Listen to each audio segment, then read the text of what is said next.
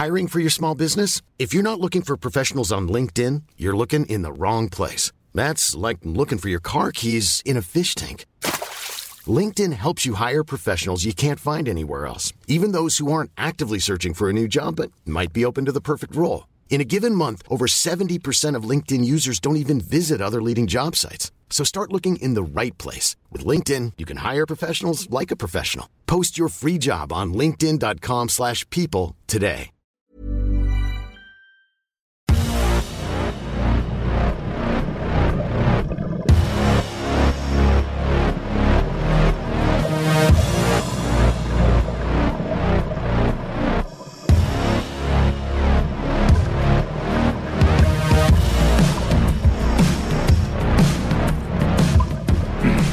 So, hallo ihr Lieben.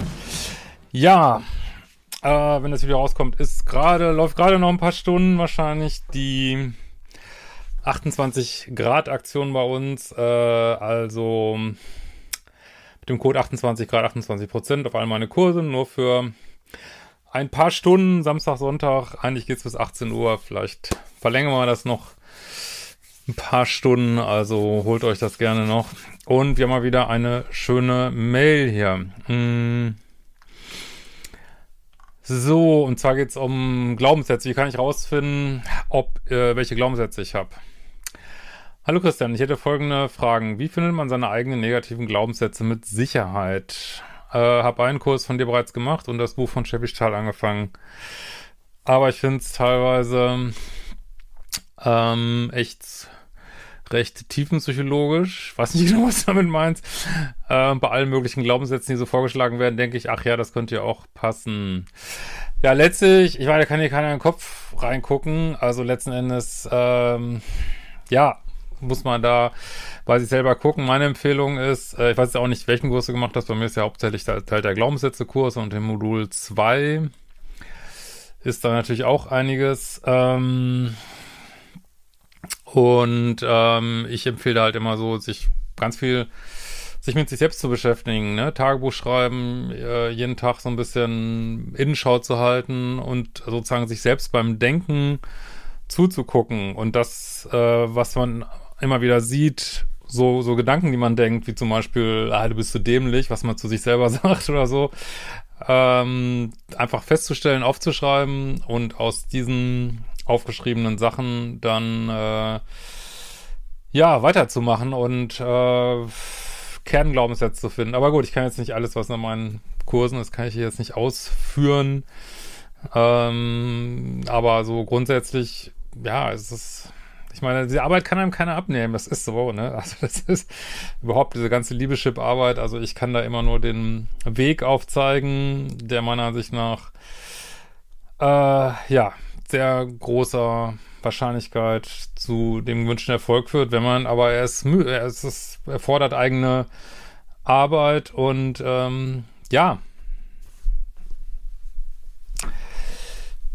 so, und es ist, also ich kenne das ja auch, dann man weiß eigentlich, was man machen muss, was weiß ich, mehr dies, mehr jenes und wie bei Sport auch, man macht es dann trotzdem nicht, ne? Und dann kriegt man halt auch nicht die Ergebnisse so, ne? Und insofern, wir wollen alle mal diese Pille haben, die uns, weiß nicht, ob du das haben willst, aber viele wollen halt diese Pille haben, obwohl du schreibst das, glaube ich, auch später, und ja, die das alles löst, aber die gibt's halt nicht, ne?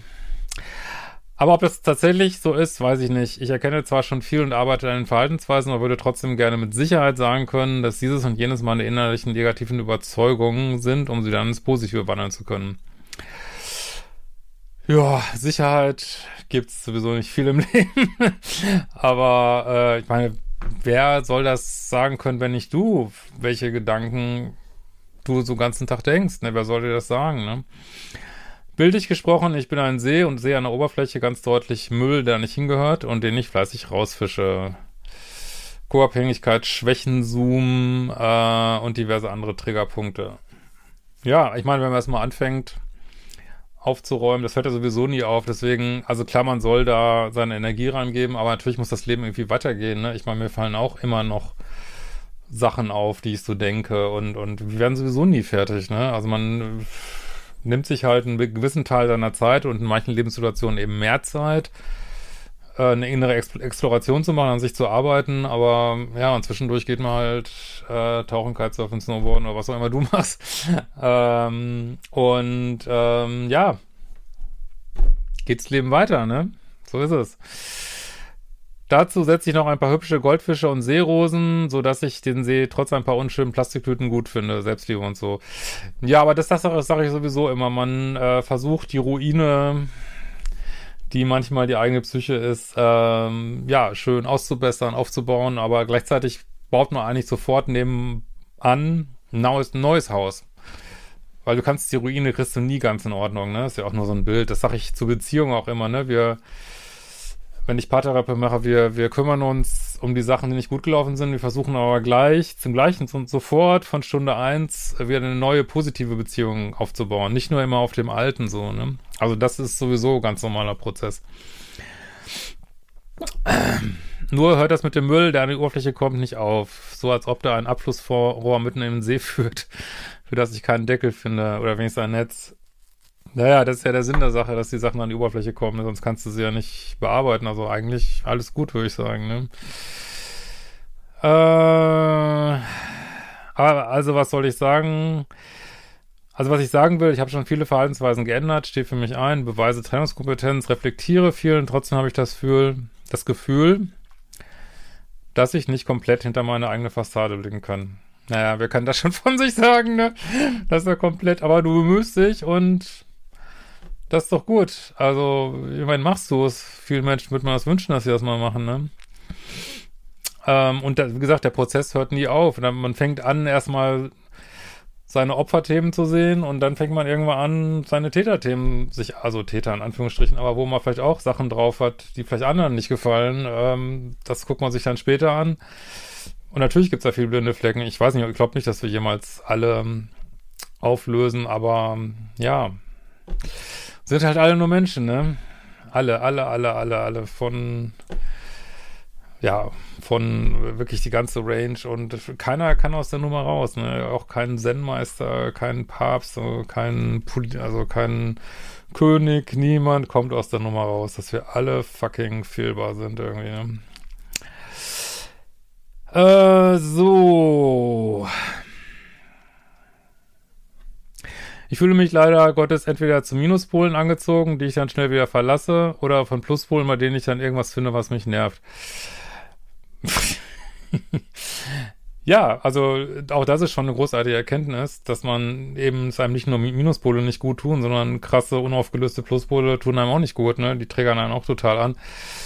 Und deswegen sucht man bindungssichere Menschen und die wird man nur finden, wenn man selber an seiner Bindungssicherheit arbeitet, ne? So ist das. Und die wird man vor allen Dingen nur hot finden, wenn man selber an seiner Bindungssicherheit arbeitet. Seufz. Zweite Frage. Ich weiß ja nicht, wie es in der Community ist, aber ich finde vor allen Dingen Männer attraktiv, die eine gewisse Dominanz im Bett aufweisen. Ja, also... Kommt noch eine Frage. Hängen sexuelle Vorlieben auch mit dem Liebeschip zusammen? Also sexuelle Vorlieben sind natürlich ein bunter Strauß von Sachen, wo man gar nichts ändern kann, die irgendwo, weiß ich nicht, ob das jetzt dann genetisch, epigenetisch, wie auch immer, das genau übermittelt wird, aber ja, ein gewisses Set, mit dem man dann zurechtkommt, was so Präferenzen angeht. Und dann natürlich werden die auch vom Liebeschip oder Liebeschip ist ja auch eine Ansammlung von Sachen, die man in seinem Leben erlebt hat, überarbeitet, ne? Und was jetzt was ist, ja, da habe ich auch keine Glaskugel. Aber dass Frauen jetzt männliche Polarität gut finden, das ist sicherlich keine Überraschung. Das heißt natürlich nicht immer Dominanz im Bett, aber ja, ich glaube, da bist du jetzt nicht allein mit, sage ich mal so. Ich weiß jetzt nicht, was du genau mit Dominanz meinst. Ich finde es halt immer nicht so gut, wenn das... Was heißt gut? Das ist überhaupt keine Bewertung, aber ich denke immer, es gibt halt sexuelle Praktiken, die füttern zu sehr einen Schmerzkörper. Wenn das zu sehr BDSM-Richtung geht. Aber mein Gott, wer das machen will und das auf eine saubere Weise macht, ja, finden halt, das ist, was einen antört. Man findet jemanden, der das auch machen will. Aber da wäre ich immer so ein bisschen vorsichtig. Sex ist einfach eine krasse Kraft. Und wie alle Kräfte kann man die so oder so nutzen, ne? Kann man für spirituelle Zwecke nutzen oder für echte Liebe nutzen oder man kann es nutzen, seine toxische Liebessucht auszuleben. Sobald ich merke, da sind keine Machtspielchen involviert, finde ich den Sex langweilig. Gut, ich weiß jetzt nicht, was du damit meinst, ehrlich gesagt. Also, keine Ahnung, aber... ich will jetzt aber nicht sagen, dass es nicht mit dem Liebeschip zusammenhängt. Also ich glaube schon, dass man, wenn man an seinem Liebeschip arbeitet, dass man versucht, ein Stück weit aus dieser ganzen chemischen Gefühlsgeschichte ein bisschen mehr rauszukommen, weil man einfach merkt, ja, da bin ich so ein bisschen addicted. Das kann halt, also viele liebessüchtige Menschen sind natürlich so ein bisschen sex-addicted, auch manchmal nur zu einer Person. Das muss jetzt nicht so eine allgemeine Sexsucht sein. Und ja, wenn man dann noch ja, sich viel engagiert in Versöhnungsex und Achterbahnbeziehungen und dann vielleicht noch, ja, also diese wenigen guten Momente, die man vielleicht in toxischen oder Achterbahnbeziehungen hat, dann in einhergehen mit irgendwelchen krassen Dates, wo man vielleicht Sachen erlebt, die man vorher nicht erlebt hat. Ja, das ist natürlich cool, aber wenn das dazu führt, dass man toxische Beziehungen führt, ist es den Preis nicht wert, ne? Fertig. Aber da muss jeder, also das habe ich auch neulich mit dem Klienten durchdiskutiert, also das, ich kann da niemandem die Entscheidung abnehmen, wenn jemand sagt, oder auch nur unbewusst sagen, muss ja gar nicht laut gesagt werden, aber wenn jemand durch sein Verhalten sagt, verdammt nochmal, mir ist dieser toxische abgedrehte, crazy Sex ist mir einfach wichtiger als stabile Beziehung. Ist eure Entscheidung. Mir völlig Wumpe. Jeder macht, was er will. Und ich glaube, wir müssen halt alle nur Verantwortung übernehmen dafür. Da muss man halt sagen, ja, habe ich eben keine festen Beziehungen. Oder das ist mir einfach wichtiger. Fertig. Ne? Versucht man es trotzdem ethisch sauber zu machen. Ja, wenn du dann einen Mann hast, wo das passt, alles gut. Aber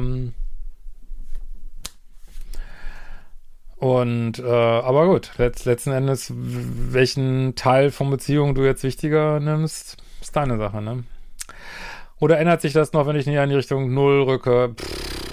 Kann ich jetzt nicht sagen, aber ich glaube, es geht eher darum, wenn man Richtung 0 geht und das auch lebt, dass man nicht so sehr auf diese ganze Chemie guckt. Also wirklich, manchmal jetzt wirklich diese chemisch diese ganzen, das ist ja nicht nur Sex, die ganzen Stresshormone, die Angst und also wenn man da, das ist glaube ich schon erforderlich, sich da ein bisschen zu distanzieren. So, ne? Sobald ich merke, das haben wir schon, kann ich mir das aktuell nicht vorstellen, dass ich Sex gut finde, wenn es Blümchensex ist. Also muss in sicheren Beziehungen kein Blümchensex haben, absolut nicht. Ja. Aber eins muss man ganz klar sagen, wenn du sagst, ich hätte gern dieser ganzen toxischen Scheiß irgendwie, ne, diese Achterbahn und Drama und dann gleichzeitig sagst, ich hätte gern eine ruhige, sichere Beziehung. Ah, sorry, das passt nicht zusammen, ne? Muss ich ganz klar sagen. Dann finden eine Entscheidung, ne? Das war's schon, würde ich mich freuen, wenn du ein paar Denkanstöße hast. Ja, gönnt euch mit den Kursen. Ich hoffe, wir sehen uns auf irgendeiner Veranstaltung. Liebeschip-Party, Lesung, Jena, Hamburg, Liebeschip-Party in Berlin, Bootcamp, Murnau, Hamburg. Vielleicht sehen wir uns irgendwo, würde mich freuen. Kann man wieder Kontakte gebrauchen zu der Community. Und ja, hoffentlich sehen wir uns dann recht bald wieder. Und vielleicht sehen wir uns auch. Ich wollte jetzt 19:30 Uhr sonntags immer auf Instagram live gehen und Twitch. Gibt's ja auch wieder, apropos Twitch, wir bereiten mal wieder einen lustigen, bunten Abend vor. Könnt ihr euch schon drauf freuen.